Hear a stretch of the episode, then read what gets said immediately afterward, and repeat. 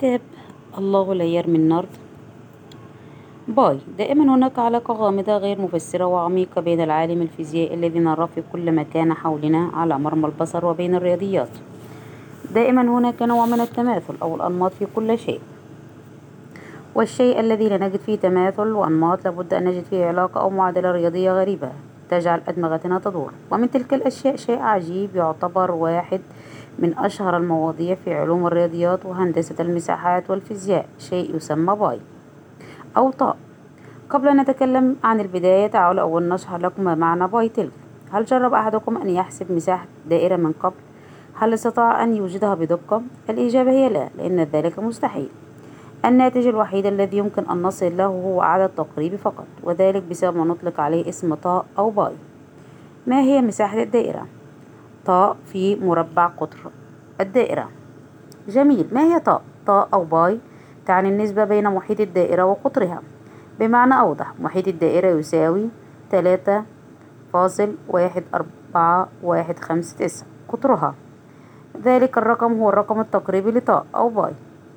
باي أيضا يرمز لها بحرف باي الإغريقي والشيء المؤكد هو أن باي هذا عدد خارق للطبيعة. لماذا؟ لأنه عدد حقيقي وليس له كسر اعتيادي بمعنى أنه من غير الممكن كتابته على شكل كسر بسط ومقام. بمعنى آخر لا يوجد عددان صحيحان يمكن قسمتهما على بعضهما وتنتج عنهما نسبة صحيحة لطاء ركزوا معي باي أيضا عدد غير جبري أو ما يطلق عليه عدد متساوي. بمعنى أن أرقامه لا نهائية لا حدود له رقم لا نهائي ولا يمكن حصره والأداة هو أن حدوده تلك لا تشكل متوالية أو نمط بل هي عشوائية تماما ولا تتكرر أبدا شيء صعب على الاستيعاب ويزداد صعوبة عندما نقول أنه عدد غير جذري أيضا بمعنى أنه لا يمكن أن ينتج عنه ما يساوي نسبة عددين صحيحين كيف؟ ما هو سر الغموض المحيط بذلك الرقم أو تلك النسبة؟ حتى نفهم كل ذلك لابد أن نعود نقطة البداية كما اعتدنا. اعتدنا أن نبدأ كلامنا دوما ببداية النظرية أو بداية اللغز. كل هذا جميل. لكن في هذه المرة سنضطر لتغيير أسلوبنا. لماذا؟ ذلك لأنه لا بداية هنالك أو على الأقل لا أحد يعرف متى كانت. غير معلوم لنا إطلاقا متى اكتشف الإنسان أن النسبة بين محيط الدائرة وقطرها هي نسبة ثابتة. ولكن الشيء الأكيد هو أن تلك الحقيقة تم اكتشافها منذ زمن بعيد للغاية. الحضارات القديمة للغاية مثل الحضارة البابلية مثلا والمصرية الفرعونية القديمة كانت تتعامل بنسب مقربة لطاء أو باي. مثلا البابليون استعملوا النسبة التقريبية ثمانية على خمسة وعشرون والتي ناتجها يعطي ثلاثة علامة عشرية واحد اثنان خمس. المصريون القدماء استعملوا النسبة واحد وثمانون على اثنان خمسة ست والتي ناتجها يساوي تقريبا ثلاثة علامة عشرية واحد ستة صفر أربعة تسعة ثلاثة ثمانية ثلاثة وهي نسبة قريبة جدا من نسبة باي الصحيحة. الحقيقة أن نسبة باي أو طاء المستعملة في يومنا هذا مكتشفة هو العالم اليوناني العبقري أرشميدس. صاحب قوانين قوانين الطفو الفيزيائية الشهيرة وهي نسبة محصورة بين قيمة العددين اتنين وعشرون على سبع أو مئتين واحد وعشرون على ثلاثة وسبعون. وبعد ما مشكلة طاء أو باي تلك وما الألغاز الناتجة عنها. هناك لغز مشهور جدا اسمه لغز تربيع الدائرة. دعوني أبسطه لكم إلى أقصى مدى. لغز تربيع الدائرة أو مسألة تربيع الدائرة. هو تحدي إغريقي قديم للغاية. تلك المسألة تتحدى علماء الرياضيات في إنشاء مربع مساحته تساوي مساحة دائرة معطاة. يبدو الأمر سهلا لكن صدقوني الأمر مستحيل تماما وتم برهنة الاستحالة. العلمية لهذا الإنشاء عام 1882 وذلك بسبب العدد طاء أو باي لماذا؟ قد قلنا من قبل أن مساحة الدائرة تساوي طاء في مربع قطر الدائرة. جميل. نحن على نقدر نحن نقدر على إيجاد طاء بشكل دقيق في الأساس. كل ما نقوم نحن لا نقدر على إيجاد طاء بشكل دقيق في الأساس. كل ما في الأساس كل ما نملكه هو نسبة تقريبية تذكر تذكرك لابد بالاحتمالات النهائية ومبدأ عام عدم التأكد في ميكانيكا الكم. كيف ونحن أصلا لا نملك قيمة الطاء الحقيقية؟ يمكن إيجاد مساحة الدائرة وعمل مربع لها من نفس مساحتها. بناء على كوننا نملك قيمة طاء لا نستطيع أبدا إيجاد عدد يساوي طاء لنضربه في مربع قطر الدائرة. وبالتالي لن نقدر أبدا على إيجاد مساحة الدائرة بشكل دقيق. وبالتالي لا يمكننا إيجاد مربع ودائرة متساوي المساحة. هل تفهمون لماذا يستحيل الأمر؟ هناك حقيقة مدهشة لابد أن تعرفوها عن الرقم باي وهي أن أرقامه لا نهائية ولا تتكرر إطلاقا بشكل منتظم. في سنة 2013 تم حساب عدد أرقامه باستخدام أحدث التكنولوجيات التي توصل إليها الإنسان. ووصلنا إلى عدد أرقام يساوي اثنا عشر فاصل واحد وواحد من عشرة تريليون رقم. هل تتخيلون؟ اثنا عشر واحد من عشرة في عشرة أس اثنا عشر رقم؟ مستحيل التخيل أساسا ولا يمكن كتابته. ولكن على الرغم من كل ذلك يبدو أن لغز لغز أو باي أكبر وأعمق من ذلك بكثير. باي في الواقع تظهر في ظواهر طبيعية وأنماط كثيرة جدا لا يمكن حصرها وبالتالي ليست لها أي علاقة بالدوائر والأقطار إطلاقا. كيف؟ تعالوا أخبركم بشيء مدهش للغاية وبإمكانكم تجربته بنفسكم. شيء له علاقة بنظريات الاحتمالات على وجه الخصوص. تخيل مثلا أن أمامك ورقة تلك الورقة تحتوي على خطوط متوازية. فوق بعضها. هل أنت معي؟ جميل. قم بإحضار دبوس مثلا أو عود ثقاب أو أي شيء صغير له نفس الشكل وركز معي. فلنفترض لمجرد الافتراض أن طول عود الثقاب هذا هو نفس المسافة التي بين أي خطين متوازيين في الورقة. جميل جدا. الآن ارفع عود الثقاب هذا وقم بإلقائه فوق الورقة. ما الذي يحدث؟ ما يحدث هو شيء عشوائي للغاية بالطبع. في بعض الأحيان عود الثقاب يسقط على الورقة في وضع تقاطع مع واحد من الخطوط بمعنى أن يقطع الخط. وفي بعض الأحيان الأخرى يسقط بين الخطوط بالضبط في أي وضع. لكن الخلاصة هي أنه لن يلمس الخطوط التي في الورقة إطلاقا. صحيح. لو كنت تجرب الأمر الآن فأنت بالتأكيد تفهم ما أقصده. جميل جدا. فلنكرر الأمر مرات عديدة ونحسب ونسجل النتائج. الذي سيتضح لك بعد فترة من الحسابات وتسجيل النتائج هو أن احتمال سقوط عود الثقاب على الورقة بحيث أنه يقطع واحد من الخطوط التي عليه هو بالضبط. اثنان على طاء. لو حسبت الاحتمال بالآلة الحاسبة سيكون الناتج بالضبط أربعة وستون بالمئة. إذا معنى ذلك أننا عمليا يمكن أن نستمر في رمي عود الثقاب على الورقة ونسجل النتائج بملايين المرات ونحسب كل تلك النتائج.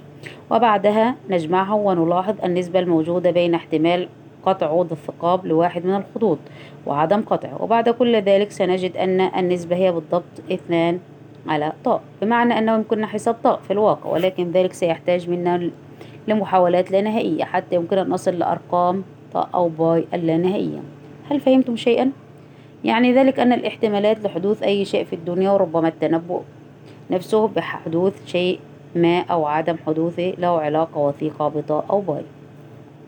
بمعنى أننا لو كنا نمتلك جهاز كمبيوتر عملاق للحد الكافي ليتمكن من حساب كل تلك الاحتمالات والأرقام فنحن في الواقع نستطيع التنبؤ بالاحتمالات المستقبلية بدقة قبل وقوعها حتى. يعني هذا أن التنبؤ بالاحتمالات باستخدام باي أصبح ممكن الحدوث. والمذهل في الموضوع أن الأمر علمي تماما ويمكن إثباته رياضيا وعمليا. والأغرب من كل هذا أنه برغم أن طاء في العموم تتعلق بكل ما هو دائري إلا أنها أيضا تظهر لنا في أماكن في أغرب الأماكن والأشياء والمعادلات. مثلا نحن نستطيع رؤية طاء أو باي في المسار المتعرج للأنهار. نحن نعرف أن طول النهر هو في الواقع النسبة بين طول المسار المتعرج الحقيقي للماء إلى المسافة بين بدايته ونهايته. المثير أن تلك النسبة الطول على المسافة هي بالضبط طاء أو باي. المحاكاة الرقمية على الكمبيوتر لأي شيء يحوي موجات على سبيل المثال. لابد أن نجد فيها باي مثلا شكل موجات الضوء أو الصوت على برامج المحاكاة. بمعنى أنه بالنسبة للضوء يمكن لباي أن تجعلنا قادرين على التنبؤ باللون المفترض ظهوره في قوس قزح واللون غير ممكن الظهور. وبالنسبة للصوت يمكن أن نتنبأ بمساعدة باي بصوت البيانو مثلا. باي تظهر حتى في شكل ثمار التفاح في طريقة في الطريقة التي تنمو بها الخلايا وتأخذ ذلك الشكل الدائري المميز لها. موجودة حتى في بريق انفجارات النجوم أو السوبر نوفا أحد الكتاب الغربيين قال مثالا أنا شخصيا أعتبره عبقرية للغاية. قال أن الأمر كأنك تقف على قمة جبل وترى ضبابا أمامك يغطي على كل شيء ومن قلب ذلك الضباب تظهر لك قمم جبال أخرى لا نهائية على كل واحدة فيها علامة طاء أو باي. واضحة أمامك. تخيل ذلك على عالمنا وواقعنا كله. نحن نعرف أن كل تلك الألغاز والأرقام مرتبطة ببعضها ولها علاقة وثيقة ببعضها وبعالمنا وواقعنا الفيزيائي كله ولكنه من المستحيل أن نفهم كيف. ذلك لأننا بشر كائنات دنيا ذات عقل قاصر. عقل يعجز عن استيعاب محيط كامل من الغموض يحيط بتلك المنظومة الكونية فائقة الدقة. علوم الرياضيات هل حقا نعتقد أن الرياضيات هي في عقولنا فقط؟ هل نحن نخترعها فعلا؟ هل من الممكن أن يبتكر الإنسان القاصر شيئا بعظمة ودقة الرياضيات؟ أم أننا في الواقع نكتشفها ونظن أننا نخترعها؟ رغما عنا لا تتوقف عقولنا لحظة عن التفكير في معنى كل هذا كحال البشر دوما يقودون التفكير إلى البحث ومحاولة الاستيعاب كطفل يحبو أولى خطواته نحو العلم والمعرفة هل نحن نعيش داخل نظام رقمي إلهي موحد ومتكامل بشكل تعجز عقولنا عن استيعابه وإدراكه؟ أم أن كل هذا لا يتعدى كونه محض صدفة لا أكثر؟ هذا هو السؤال وذلك هو اللغز. خاتمة لا بد منها. من أين جئنا؟ من أين جاء كوننا؟ من أين جاء عالمنا؟ من أين جاء من جاء بنا؟ هل تعرف تلك اللحظات التي تتفكر بها في ماهية الكون وخالقه وتكون على شفا الكفر والإلحاد؟ لكل شيء بداية ونهاية. لكل مكان قواعد فيزيائية تكفي لاستيعابه لكل فترة زمنية قوانين خاصة بها. لو كان ذلك صحيحا إذا فماذا كان هناك قبل بداية الكون والزمن؟ ما هي ماهية الخالق؟ ما هو الخلق؟ ما هو ذلك الكيان الأعظم الذي خلق كونا بأكمله من لا شيء ومن أين وجد؟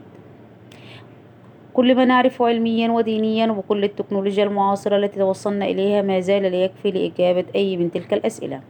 الإلحاد تلك الظاهرة التي أصبحت نوعا جديدا من الموضة يتماشى مع رغبة الشباب في إظهار ذكائهم وتميزهم عن الآخرين.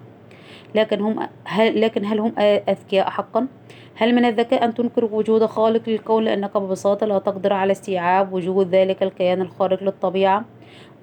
والذي لا يمكن تفسيره بقواعدك الفيزيائية أو العقلية البشرية القاصرة العالم الكبير ستيفن هوكينج يقول بأن القوانين الفيزياء تثبت بأن الكون لا يحتاج لوجود خالق فالحالة التي كان عليها الكون قبل الخلق لابد أن تسمح بحدوث خلل يؤدي إلى حدوث الانفجار الكبير وميلاد الكون لكن هل ذلك صحيحا حقا؟ هل ميلاد الكون هو مجرد خلل لا دخل لخالق فيه؟ ولو كان ذلك صحيحا. إذا فالذي أدى لحدوث هذا ذلك الخلل. ومن أين جاءت المادة؟ من الطاقة. إذا من أين جاءت الطاقة؟ هكذا. وببساطة يقودك التفكير مجددا إلى الحلقة المفرغة التي لا بد منها. وتكتشف في النهاية أنه لا أحد من هؤلاء يفقه شيئا. فالحقيقة أعقد من ذلك بكثير. حقيقة أن شيئا عن هذا الكوكب وفي ذلك الكون الواسع لم يخلق عبثا. الأدلة موجودة في كل مكان لكن العقول هي التي تأبى التصديق. تلك هي الحقيقة المؤسية. قبولها نضج وذكاء ورفضها حماقة وضيق أفق. لكل هؤلاء يفضل لكن هؤلاء يفضلون الحماقة عن النضج. يفضلون التسليم بقوانين الاحتمالات والصدفة وينسون تواجدهم في هذه الحياة لا يمكن أن يكون صدفة أبدا. وأن الله أبدا لا يلعب النرد. الكاتب محمود علام. انتهى الكتاب.